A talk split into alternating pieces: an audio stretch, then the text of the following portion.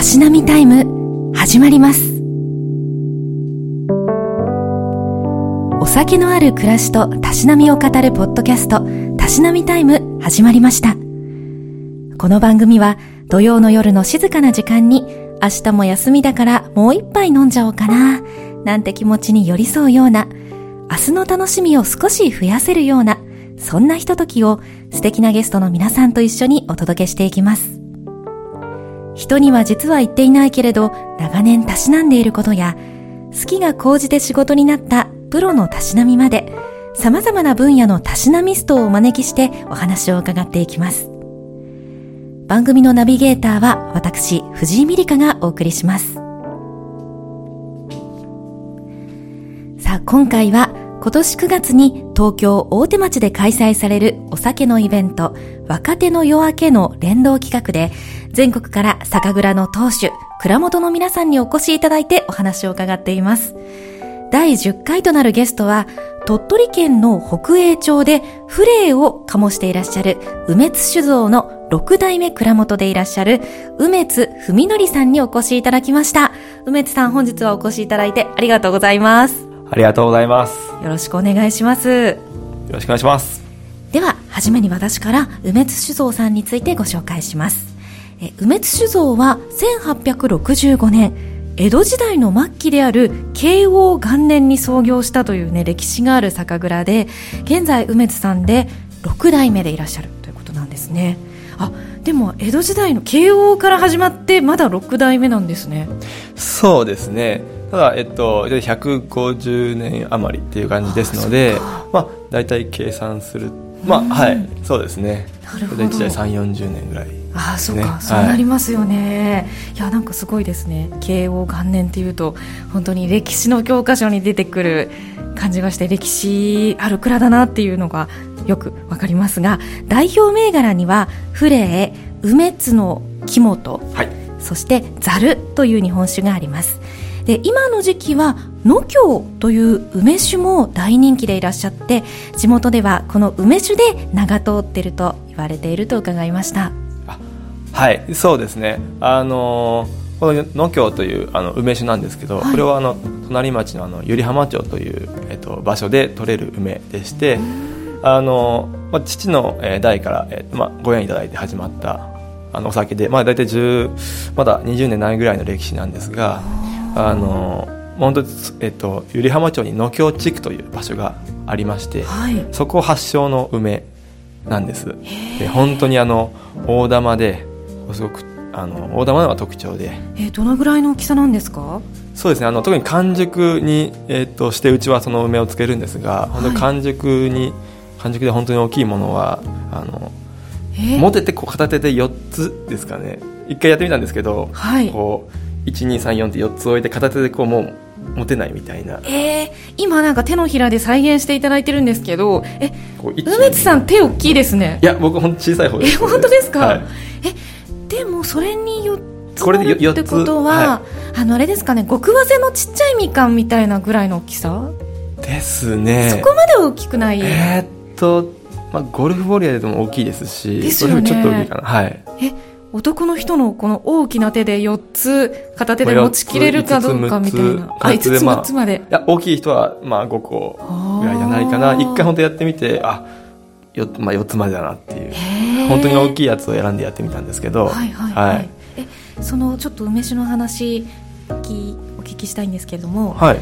その梅を完熟させてえ木の上で完熟させるんですか？あそうです。あの木の上で取らあの青梅で取らずにこうあの木の上で、えっと、完熟に、まあ、完熟熟したものをあの、まあの、収穫するそうという感じですね。そうなんですね。今収録しているのがまさに6月で、はい、梅酒を、ね、仕込む時期梅仕事の季節ですよね、はい。はい、なので梅ねよく売ってるのを見かけるんですけどもそれは青そうですね、はい、すごい熟した状態の梅酒そうですね。なのであの完熟にすることですごくこうあの梅自体の美味しさというのもすごくこうマシマシの状態であの漬け込むので、まあ、そのそれがすごく味わいにも出てきていまして。そうなんですね。本当にただこののっきょう梅っていうのもあの本当にまあ一番まあすごいというかやっぱりそのさっきおっしゃった木の上で完熟させる。しかも大きいので落下しやすいっていうのがあるんですね。そうですよね。でかつ梅雨の時期を経るのでこの梅雨で、まあ、やっぱり落下があったりとかでそれが青梅からこう完熟の時期になるところですのでこう完熟にななるなっていうところでこう雨が降ってきてしまったりとかっていうことがあるんですね。えーじゃあすごく貴重じゃないですかその落ちて傷まない状態で木にある梅って。そうですはいあなので本当にあのまあ農協梅の農家さんにはもう本当にもう頭が下がるというか自分もあの少しだけお手伝いに行かせていただいたんですけどあの本当にまあそのなるまでにもいろいろ手入れとかあのしていただいてますしあのでこうやっと完熟になってでもその間にまた梅雨が雨の心配とかいろんなことされて初めてまあうちがその仕込むことができる。はあっていうんですかね地元のこう自然の恵みとか、まあ、梅雨っていう季節とかに邪魔邪魔されるって言ったらねあれですけれども、はい。なんかそういうものがありつつ出来上がったその黄色い完熟の梅で作られている梅酒。はい。あそうですね。地元でも地元ではじゃあ梅酒で名が通ってるとかがあったんですが、結構梅酒の方が人気っていうそうですね、えっと、あもちろんフレ自体は昔からあるのでフレの名前よくご存知の方もあの非常に多いんですが、えありがたいことにその、えっとまあ、なかなかこう梅酒がこうい有名というのはあのすごく、まあ、多分珍しいことではあってそれが、まあ、ありがたいことにあの、まあ、県内でこう売り出しとかいろんなところに行った時に「あのあ農協知ってます」とか。っていうお声をいただくことがすごく多くてやっぱりその蔵の銘柄ですとその土土地のというか自分の地元のやっぱりあの誇る銘柄がありますからあの、まあ、そそういったものがある方でもあのあ私梅酒はあの農協大好きなんですみたいなお声をすごくあのいただくことことが本当年々多くなっているような気がして。で,、はい、でかつこの農協はすごく特徴がたくさんあって、はい。あ他にも、まあ、1個完熟。あとは日本酒で漬け込んでます。は日本酒の酒蔵ならではの。はい。そうですね。そそうすることで味が非常にまろやかにななります。で大体漬け込んであの日本酒に漬け込むと大体だ度数が半分ぐらいになる。なので日本酒の20%日本酒で漬け込むので大体は漬け上がってまあ10%前後くらい。そうするとその、まあ、割らずに飲めると言いますか。うーんはい。いいですね。なので濃い梅の味わいが楽しめる上にさっき言ったようなその完熟にしてますので梅の美味しさっていうのも十二分にあって。ねえこれから夏とかってまた疲れが夏の疲れが溜まってきた時なんかに、はい。梅酒はいいですよね。そうですね。やっぱりあの、まあ、酸味というかやっぱ食欲がっていうことよく聞きますし、なのであのでかつ農協は甘くなさあそのあの甘さがこういう控えめなこともすごく特徴であの甘さが控えめなことであの本当にこう梅の実をこうガブッと食べてるようなえー感じなんですね。ですので、あの、えーっと、食前でも食中でも食後でも食後で飲んでも、その、すごくお料理に、お料理、こう、お料理と違和感なくというか、一緒にこう、楽しめるお酒だと、梅酒だと思います。あ私そういえば鳥取に旅行に行った時になんか料亭みたいなところで食前酒出たんですよはい梅酒、はいはい。それすっごい美味しかったの今思い出してああ、じゃあ、もかも。しかしたら野京だったのかもしれないですよねはい。だってその地域だったら梅酒といえば野京ですか？えーっと、だいぶそう言っていただくことも増えたかなとはうん思います。ああ、はいちょっと改めてちょっとその野京も味わってお話を伺ってその黄色い梅の実を想像しながら飲みたいなって思ったんですがちょっと今日はねまた後ほど日本酒フレなどのお話も伺っていきたいと思います。はいで、えっと、場所の説明に戻りますと、梅津酒造のある北栄町は、鳥取の日本海に面した、その日本海沿いのちょうど真ん中あたりに位置していらっしゃいますね。はい。で、地図で言うと、鳥取県というと中国地方と、えー日本海にこう面しているところと合わせて東西に100キロほど伸びている県で、えー、東側には鳥取市、西側には米子市があります。で、中西部に位置するこの北栄町は、はい、あの、名探偵コネコナンの、ね、漫画家さんでいらっしゃる青山剛昌さんの出身地ということで地元にはたくさんの名探偵コナンに関する観光名所もありますよね。そうですね。あのちょうど駅が、まあ、あの由来駅っていうんですけどそこコナン駅とも言われてましてあのそのそこから、えー、まあ、徒歩10分15分ぐらいのところに記念館があってそこに行くまでの道にそのコナンにまつわるキャラクターの銅像が立ってたりとか。鳥取空港もコナン空港って言われてるぐらい本当に名探偵コナンの地といえばここっていうのでね思い出していただけると思うんですけれども、はい、現在人口は1万4000人ほど。で街の風景はすごく大山が美しくて、はい、見守られてるような素晴らしい場所ですよね。そうですね。あの本当にうちからでもあのよく見えますしあのやっぱりこう特にこう空が晴れてこうスカッとした日に見るとあの本当こう感動するというかあのいや日常にこれだけこうおおって思える風景があるっていうのはいいなっていうことを本当思いますね。え梅津さんはもう生まれ育ってずっとほぼここですか？北栄町ですか？僕はあの、えっ、ー、と、中学校から東京、寮のある東京の学校に、はい、行きまして、なのであの、小学6年生まで鳥取で過ごして、で、あの、それからまあ長期休み、旅に帰ってくる。で、えっ、ー、と、そこから、えっ、ー、と、まあ、その、社会人になってまで含めて15年その、まあ、関東の方で過ごして、はい、でえっとでえー、と278の時に帰ってきたって感じなので、ね、半分鳥取まあ半分その東外というか、ね、今、はい、30歳というお話先ほど打ち合わせで伺ったので、はい、えもう本当ちょうど半分ぐらい半分ずつぐらいなんですね。そうですねはい。あでもそのおよそ15年ぐらい半生をかけて大山いつも見てても感動するぐらいの景色ですよね。そうですね。それ、あの、本当大山に加えて、北栄町はあの日本海も見れるんですね。なので場所によっては、こう、右を見れば日本海、左に大山っていうか、こう、眺められる街ですし、あの、本当に場所が鳥取県と東西、どちらも大体どんな場所でも1時間少しあれば、あの、西も東にも行けあの行けるので、そういう意味でその鳥取を勝手にですけどそういう鳥取を見渡す街というか鳥取を望む街だなということを、はい、思ってます。なんですかね。やっぱり鳥取を代表する山の大山にも囲まれていらっしゃるということでで力強い日本海にも面していて、はい、なんか力強い印象の蔵だなっていう感じがするんですけれども今日はそんな北栄町からお越しいただいた梅津さんに梅津酒造の酒造りお酒のコンセプトや飲み方そして今後の展望についても伺っていきたいと思います。で早速なんですが今日はえー、お酒をお持ちいただいたということでお話を伺っていきます。今日お持ちいただいたのがはい、はい、とです応援の酒、えー、フレイです。フレイ、はい、あなんか渋いラベルですね。はい。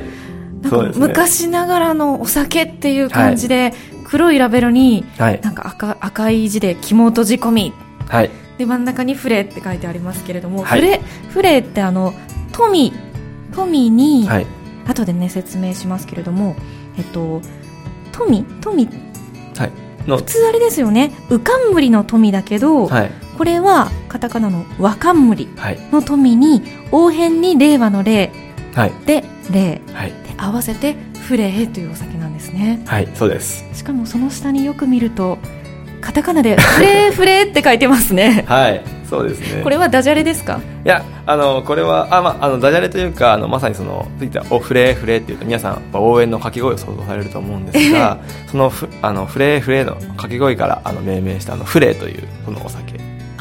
です。もう名前が、はい、応援の掛け声を由来です。ってことはそのフレーがもともとあってフレーフレーってつけたんじゃなくて本当に応援のフレーフレーから来た名前なんですか？そうですはい。そうなんですね、はい、すいませんダジャレって言って失礼しました。あそうなんだ。じゃあここの命名はどなたが？あこのフレーの命名は、えっと、僕のひいおじいさん、えーまあ、僕6代目ですので、ええ。3代目のあの東蔵、えー、東蔵じいさんがはい。命名した名前です。へー。誰かを応援しようと思って作ったお酒なんですか？そうですね。えっとほ、まあ、一番最初僕があの伝え聞いてるのはあの、まあ、本当に東蔵じいさんがすごくテニスがお上手な方でで、まあ、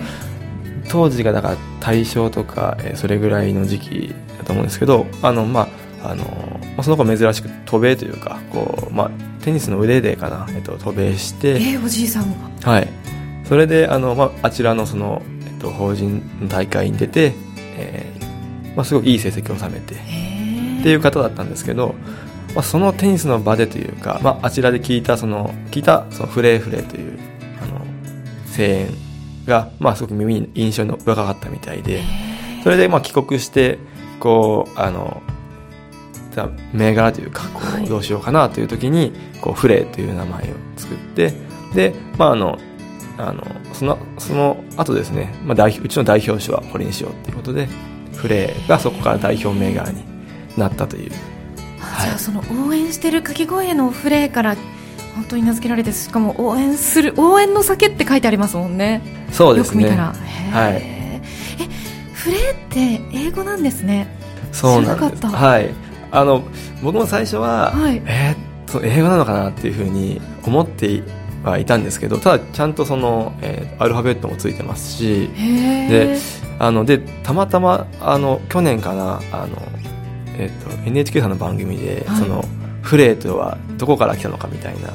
あの番組がありましてであのフレーとはこのお酒のですか？あそうです。フレーって掛け声って何みたいな。あもうお酒関係なしに？そのフ声援のフレーフレーっていうのはどっから来たんだみたいな話がはいはいはい。その時にあの、えっとえっとその話の中では早稲田の野球部があの最初取り入りなんでそのあちらアメリカがああの始まりでそこから日本に来て早稲田の早稲田野球部が日本でこう始めたっていう早稲田野球部の応援団が取り入れたっていうのがあの始まりだっていうふうに言っててであの僕もそこであそのちゃんあのなんですかね本当に発祥向こうが始まりででちょうどその大正時代大正とそれぐらいにこっちに渡ってきたっていう話だったと思うんであ時期的にも間違いないんだなえっていう東蔵さんアメリカ留学の時期おそらく対象でいらっしゃいますよねひいそおじいさんだったら、ねはい。え直輸入じゃないですかフレーを。はい。すごい。あそういうきっかけがあってそういう思いが込められてるお酒なんですね。そうですね。なので、その、あの、まあ、まあ、ある意味、その、誰かを日本を応援したいから、こう、うん。ね、つけようとかっていう始まりとは、えーちょっと違うかもしれないんですが、うん。本当にその、まあ、あの、自分のひいおじいさんが、あの、まあ、これがいいなっていう名前としてうん、あの、つけたんだなということで、すごく僕はいいなと思ってます。ねえひいおじい様東蔵さんのセンス 素敵ですねそうですね。じゃあこれ早速いただきながらお話を伺っていきたいんですが、はい今日はこれまでの収録とはちょっと雰囲気が変わっていて目の前には素敵なおかんのお酒を作るためのチロリっていうんですか？はい置。かれています。梅津さんのお酒はこうしておかんにして温めていただくことが多いんですか？そうですね。あの、基本的にもう、その、おかんにして、あの、楽しんでくださいというふうに言うことが非常に多いです。あじゃあおかんが一番おすすめなんですね。はい。はい。では早速もうもう少し温め直していただきましょうか、い、や素敵ですね。なんかもう小さい片手鍋？片手鍋のところにこう銅銅製ですかね？このチロリ。これそうです素。敵。あ、もうちょっと温め。あ味見をしていただいて。いやー何か誰かにおかんをしていただくのってなんかすごく丁寧な感じがして幸せですね。これを見てる時間も。そうですね。う。ん。あの、それもすごく王冠の魅力の一つだなというふうに思っていて、ー。その、まあ、あの、王冠をこの待つ時間にもいろんな会話をしたりとか、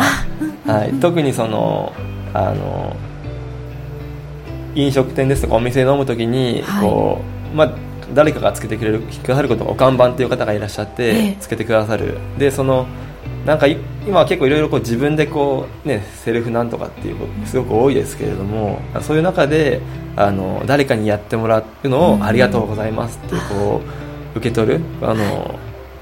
っていうそのもともとはこうおかんで継いでもらうっていう文化ですからうん。そのまあ何でもこうひ一人で完結するっていうのもええ。僕ももちろんあのすごく便利だしいいなと思うんですけど、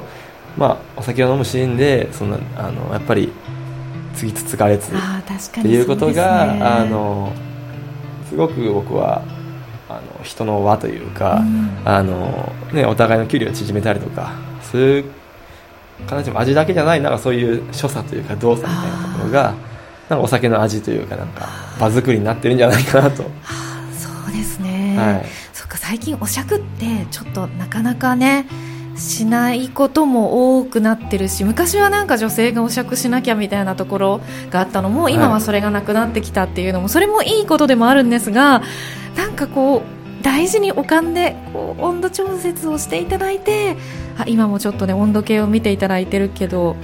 なんかそれで出来上がったお酒ついでいくいただくっていうのは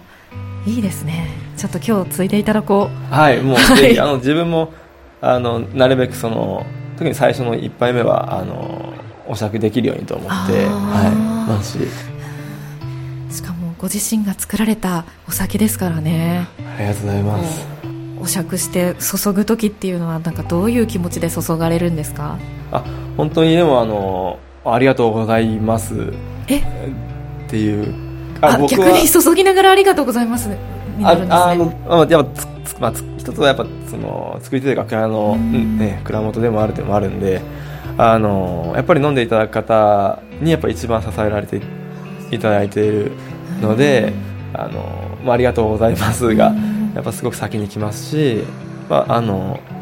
そうですね。うん。そっかついでいただく方がありがとうございますってついでいただくイメージでしたが蔵元としては、ね、そういうあ飲んでいただいてありがとうございますと思っていただけてるんですね。そうですね、ん。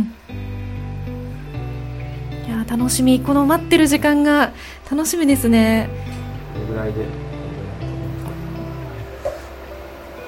あいいですね。いいですか？おなんかすごい職人って感じがしますね。あいやいやそんなあの本当におかんはもうラフでというかうはい。が一番ですから。ありがとうございます。では早速なんですが今日はこの杯これ平灰と呼ばれるものだそうですがこの正月のお塗装をいただくときに使う形ですがこの陶器で、ね、できたものでいただきたいと思います。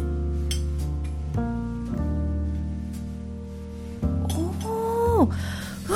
色が濃い。はいそうです。この色もあの梅酒造の特徴え？です。想像私今まで見た日本酒の中で一番濃い琥珀色みたいな。はい。美しい、いやすごくあの嬉しい反応で。え？ーはい。そうです。あ香りがあれ？かうわあすっごい香り。何これ？ちょっと香りの時点で辛い？そうですね辛いというかそのしょっぱいような香りがしますね。本当にあの旨味からくる。うまみうまみというかまあ旨味の元は麹なんではい。麹からくる香りがしっかりと生きたお酒です。すっごいですね、はで温かく保管してくださってるので香りがもうはい。広がってきますね。いただきます。ああれ？一緒にいただきませんか？はいあこれは私がついた方がいいんですかね？大丈夫ですか？ああじゃあぜひお願いします、はい。せっかくなんでではじゃあ、はいおかんさあの継がせていただきます。ですよねありがとうございます。ありがとうございます。あこれついでる方もいい香りがするぐらいあ香りが漂ってますね。ではいただきます。いきます。今日はありがとうございます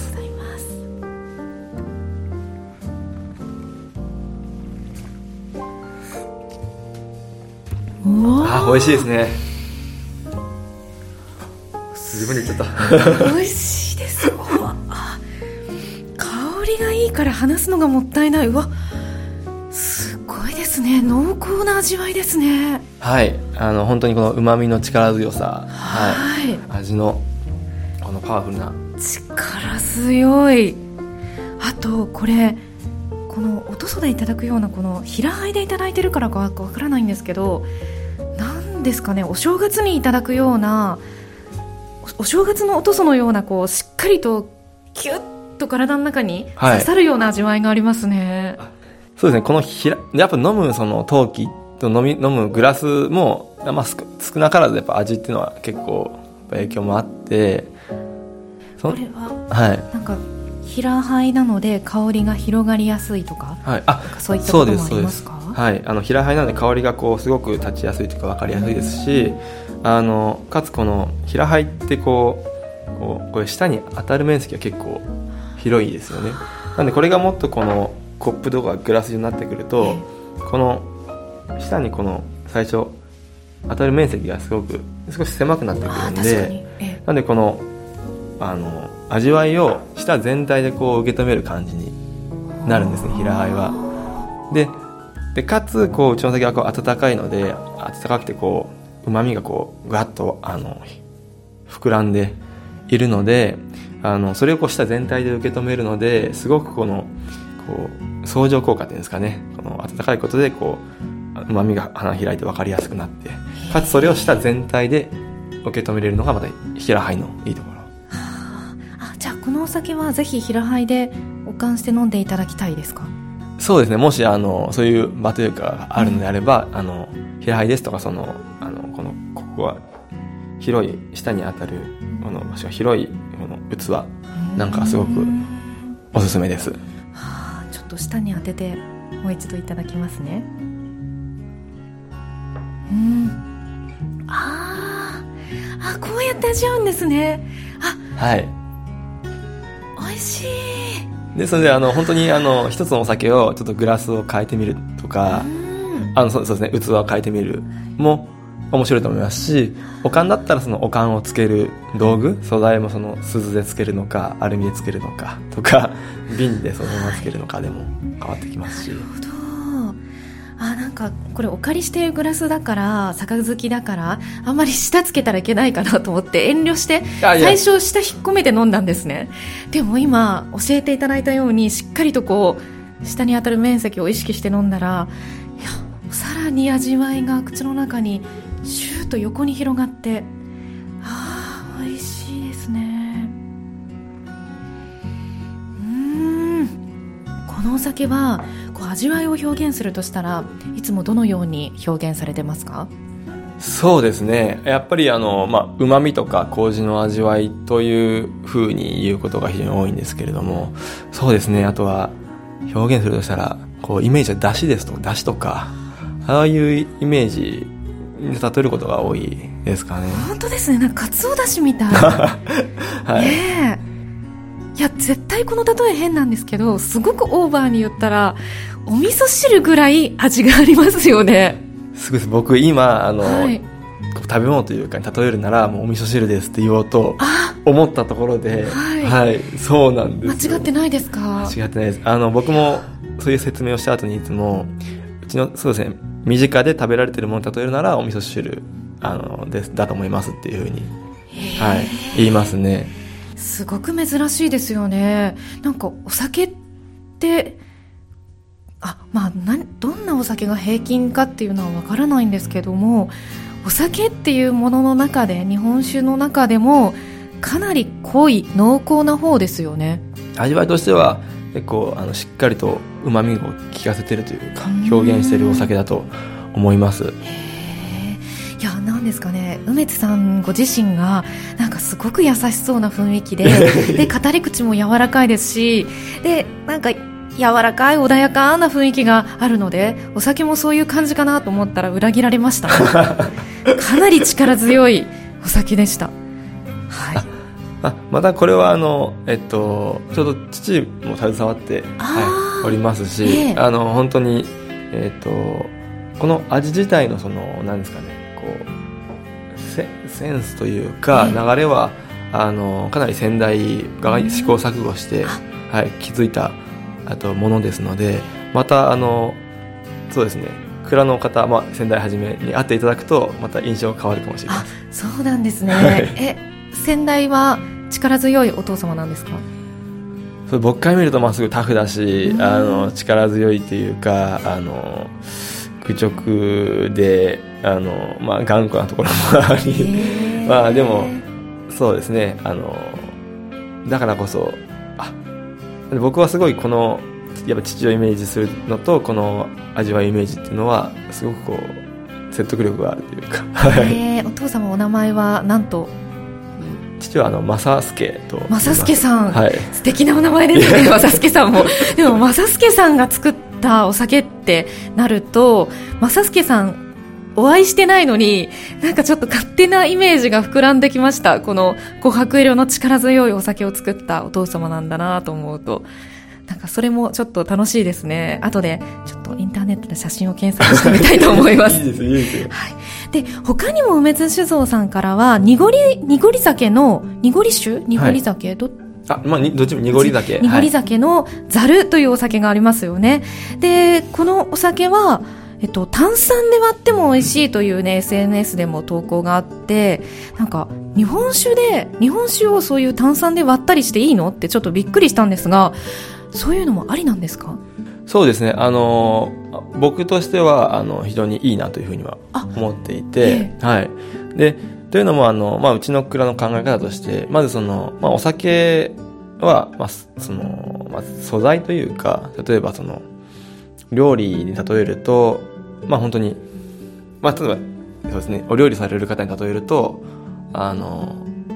まあ、本当野菜、人参とかキャベツとか、ああいう素材を、まあ、仕入れて、それを、こう自分で味付けをして、はい、まあ最終的にあの出される。なのでそのお酒もあのこうお酒もあったのをそのままこう注いでというのではなくて、はい、まあそのやっぱそのまずうちの場合はおかんが先に来るんですがそのやっぱそこ手を加えてこう自分でこう温めてみたりちょっとこう時間を置いてあの味どう変わったかなって楽しんだりとか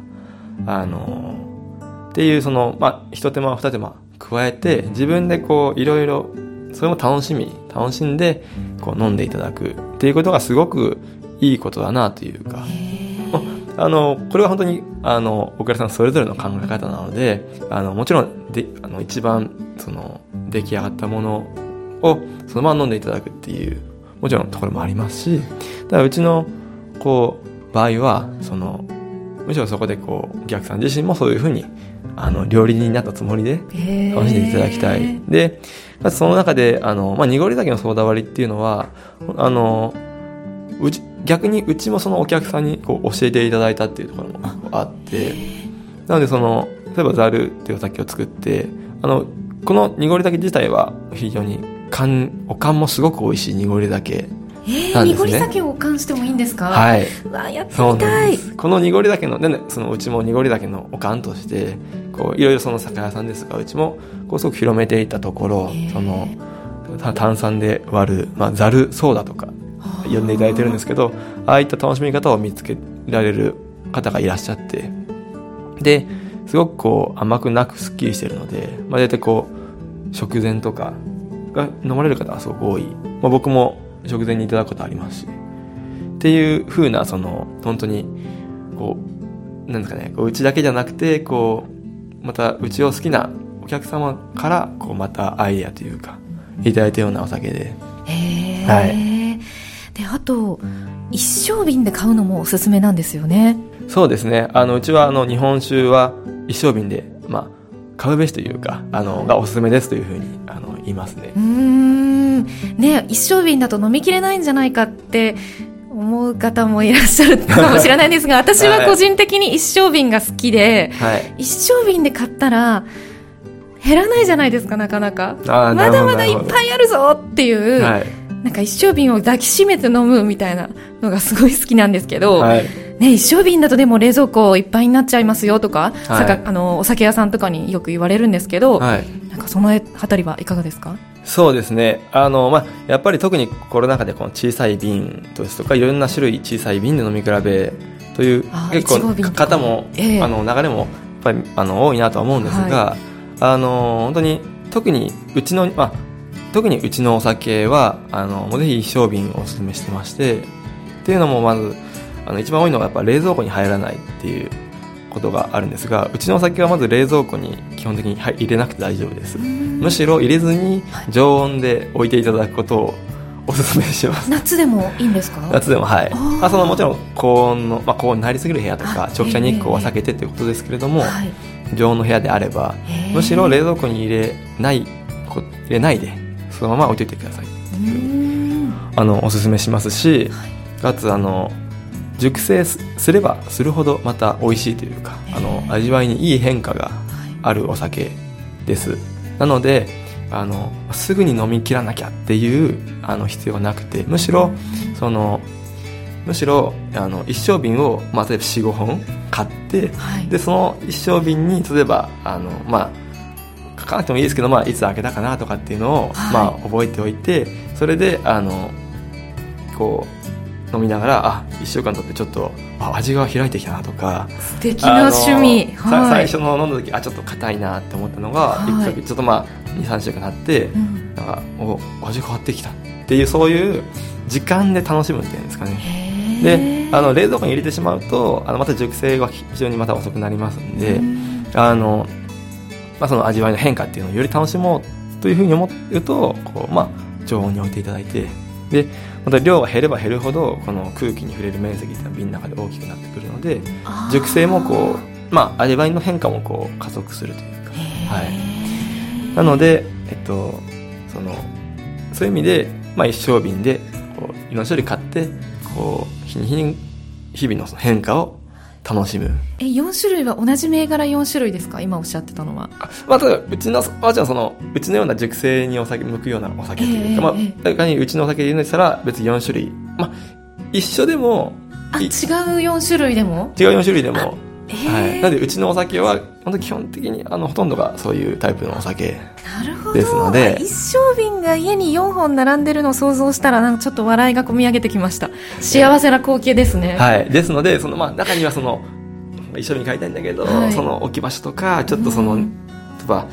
早く飲まないといけないからなかなか2本3本も買って飲みきれないんですよね。好きなんだけどっていう方いらっしゃるんですけどいやいやもうそんなことはなくてっていうそのそういうお困りごとにこう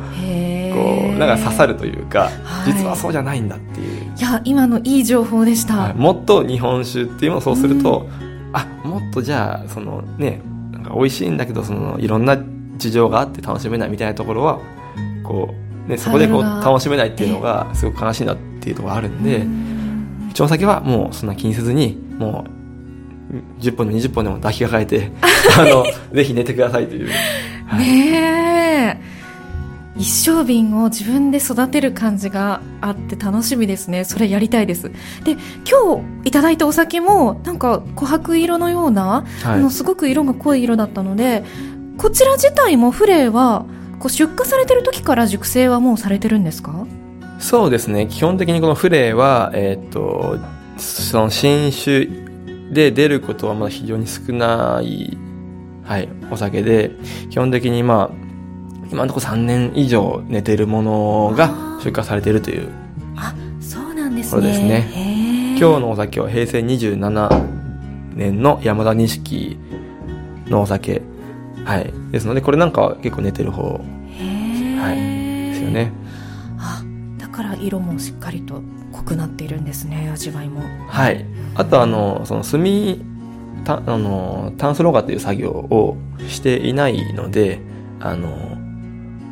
その炭素ろ過という作業をするとあの、まあ、色が、えっ、ー、とえー、色が、まあ、取れる、まあ、とそうですそうですね。あの、まあ、非常にこう透明というか色が薄くなるんですがうちはそれをしていないのであのそのままの色がずっと残ってでかつ熟成しているのでこうこれだけ紅白みのかかった、はい、いい色になります。そのろ過タンスろ過はい。タンスろ過ってあのタンスですか？あた炭素です炭素炭素、はい、ごめんなさい。すいません。あの本当に初心者のもので。いえいえ。あ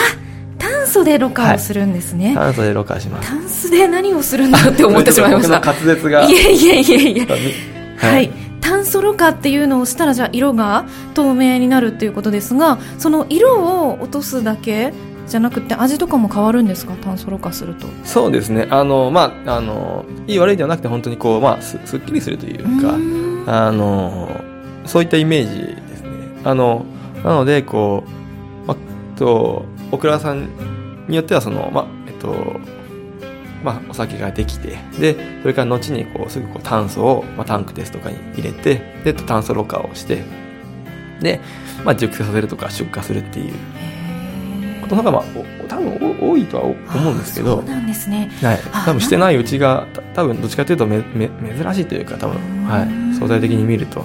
かなと。なのですごく独特な香りをね味わうことができたんですね。さっき言った通りそのまあ旨味というかうちはやっぱこのあのしっかりとした味わいあの旨味があのうちのその結構キーだと思っているのであのやっぱりそうすると炭素ろ過してしまうとその良さがぱりその消えてしまうというか薄まってしまうのであの私はそのままろ過せずに。はい。いやこれ私も今午前中なんですけどもお腹がさっきからすごくなっていて、はい、これ私厚揚げのおでんとかと合わせたいですね。いいですね。ねはい。何が一番合いますか？そうですね。あおでんで言えばあのあそうですね。でもよく味の染みた大根あ良さそう。はい本当にあのうちの酒はこう結構しっかりとした味付けのあのお料理にまあ合いや安い。はい。かなと。どちらかというと、はい、先ほどもお味噌汁ってありましたけどすごいお味噌の効いたなんか田楽？はい。田楽とかなんか濃い日本の和食と合わせたいですね。そうですね、はい、あでもな中にはこううちのお酒実は非常にそのえー、っとまあフレに限らずなんですけど、まあ、そのさっき濁り酒とか梅津の木本ですとかっていうお酒なんかも実はエスニック料理とかあの実はどっちかというとお肉料理にあ確かに、はい、なのでこううちはあのう梅漬け あのうちでバーベキューする時もあの缶つけてますから。え焼肉に缶酒？はいああいやもちろんです。はい。えそうなんですか、はい、合うんです。でもおさっき、うん、お肉も合いそうですね。はい。あの本当にこのお肉の存在感。はい。受け止めてくれますしあのやっぱりこのまあ、そのお肉ですとか、まあ、エスニック料理もそうですけどやっぱ非常にそのお食事自体に個性が個性というかすごく特徴がある。その特徴をや受け止め受け止めきれるというかあののは本当にこの、まあ、またおかんのお酒もいろいろありますけどこの梅津酒造の、まあ、領域というかだ だからこそこのこの料理を受け止めてくれるっていうふうに言っていただくことも多いですね。ありがとうございます。まだまだお話を伺っていきたいところなんですがこの番組「たしなみタイム」というタイトルの番組なんですが梅津さんが何かご自身でたしなんでらっしゃることってありますか？そうですね。たしなんでる本当に最近はもう仕事一辺倒なので。忙しいですか？そうですね。あんまりその趣味っていうことができてないんですけど暇があればやっぱあの昔やってたバスケットボールとか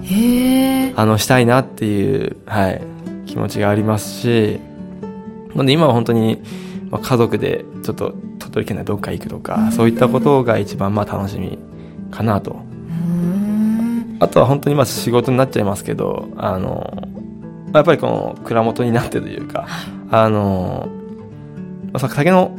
あの作り方とか現場のことはあのいろいろ修行先でというかあの本当に教えていただいたんですけど、まあ、やっぱりその、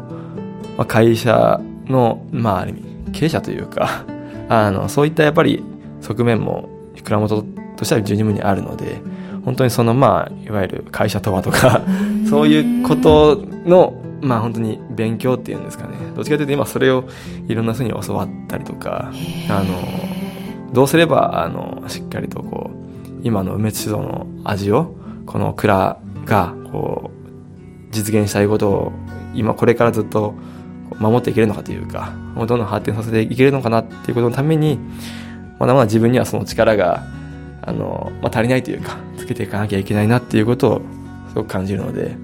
あの、えっと、妻にも無理言ってちょっとそういうの時間もらったりとかあの、はい、理解もらってあ、はい、本を読んだりとか。とかはいあのいろいろちょっと出てみたりとかへはい。じゃあこれからやりたいことがまだまだあるということで、はい、今後梅津酒造として、えー、5年後10年後チャレンジしたいことをお聞かせいただけますか？はいそうですね。えー、っとまあ大きなことをこう打ち上げようとかっていうことはあのちょっと今はまだまだあの夢の中なんですけれどもあのやっぱりこの鳥取県をもっと盛り上げていくというかあの鳥取県のものを使ってえー、っと梅津動画も本物のお酒を作っていくっていうこととあのやっぱりこの梅津塩といえばそのおかんっていうこともさっき挙げていただいたんですがやっぱり、えっと、純米酒っていうことがその前提にやっぱりあの来ます。ですのでそのやっぱりえっとその純米酒っていうものをまだまだ知らない方もいらっしゃいますし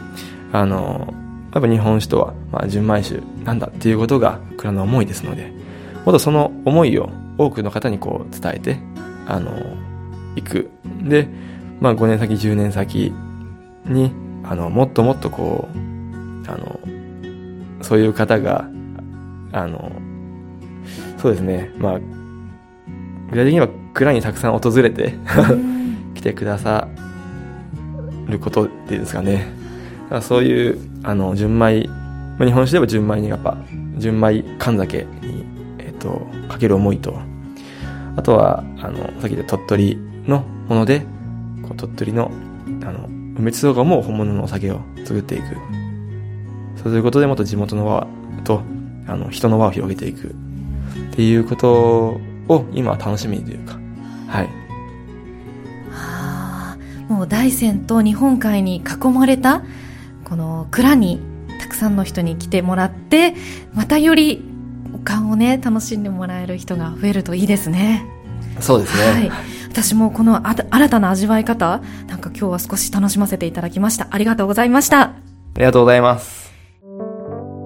今年の9月21日から24日まで東京の大手町中通りで開催される日本酒イベント若手の夜明けにも出展される梅津酒造さんぜひ会場にお越しいただいてフレーお楽しみください梅津さん本日はありがとうございましたありがとうございました